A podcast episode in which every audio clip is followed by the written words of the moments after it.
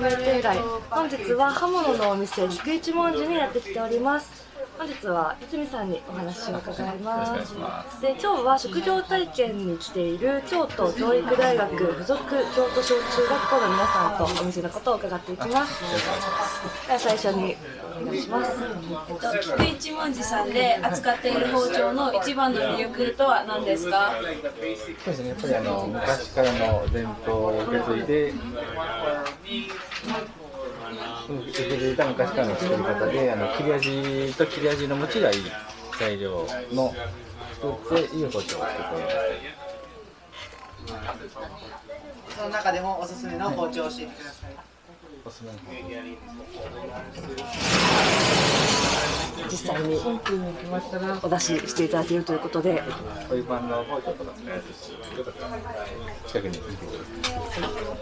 あとは、最近で行きましたら海外の方なんかですと、こういう柄のついたのを好まれますね。柄のついたものとついてないものの違いって何かあるんですか？柄のついたものは、あの左にはそんなには関係ないんですけども、あの硬い材料と柔らかい材料を何層にも重ねてますんで、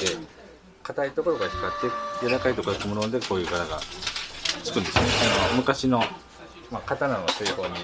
少し使ってる菊一文字さんすごい歴史深いお店であるはいんですよね。どのくらいの前から。それ刀から言うとだいぶ昔からなんですけどもあの明治の配当で以降こういう一般刃物の製作販売という形でえっとやっぱり200年ぐらいはすごいさすが京都という感じでございますねじゃあえー最後に包丁やハサミなど思いが込めた、あすい包丁への思いを漢字一文字で表したら何になりますかですねやっぱり、え